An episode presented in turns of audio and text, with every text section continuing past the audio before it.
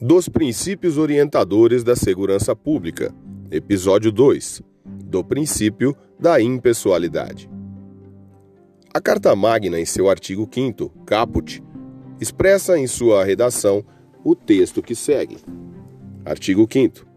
Abre aspas.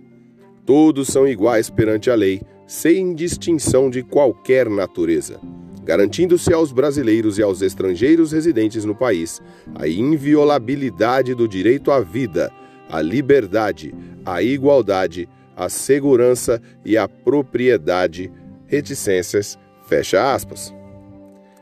O texto constitucional deixa clara a origem do princípio da impessoalidade, diante do fato que, da ótica do ordenamento jurídico, todos são iguais o que obriga o policial, bem como todos os agentes públicos, a aplicar as normas jurídicas pautados nos mesmos critérios, medidas, condições e meios, a todos indistintamente.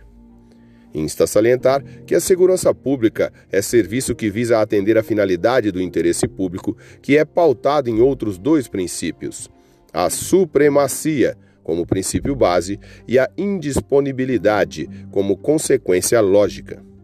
Em síntese, o princípio da supremacia do interesse público sobre o privado é um princípio implícito da administração pública e sua essência está na própria razão de existir da administração, que atua voltada ao atendimento dos interesses da coletividade. Por sua vez, o interesse público é também indisponível, ou seja, se a consagração dos interesses coletivos está traduzida na supremacia do interesse público sobre o interesse privado, é consequência lógica, natural, o princípio da indisponibilidade do interesse público, que, por seu turno, sedimenta a ideia de que o interesse público não está à disposição de ninguém, nem do operador, tampouco do administrador.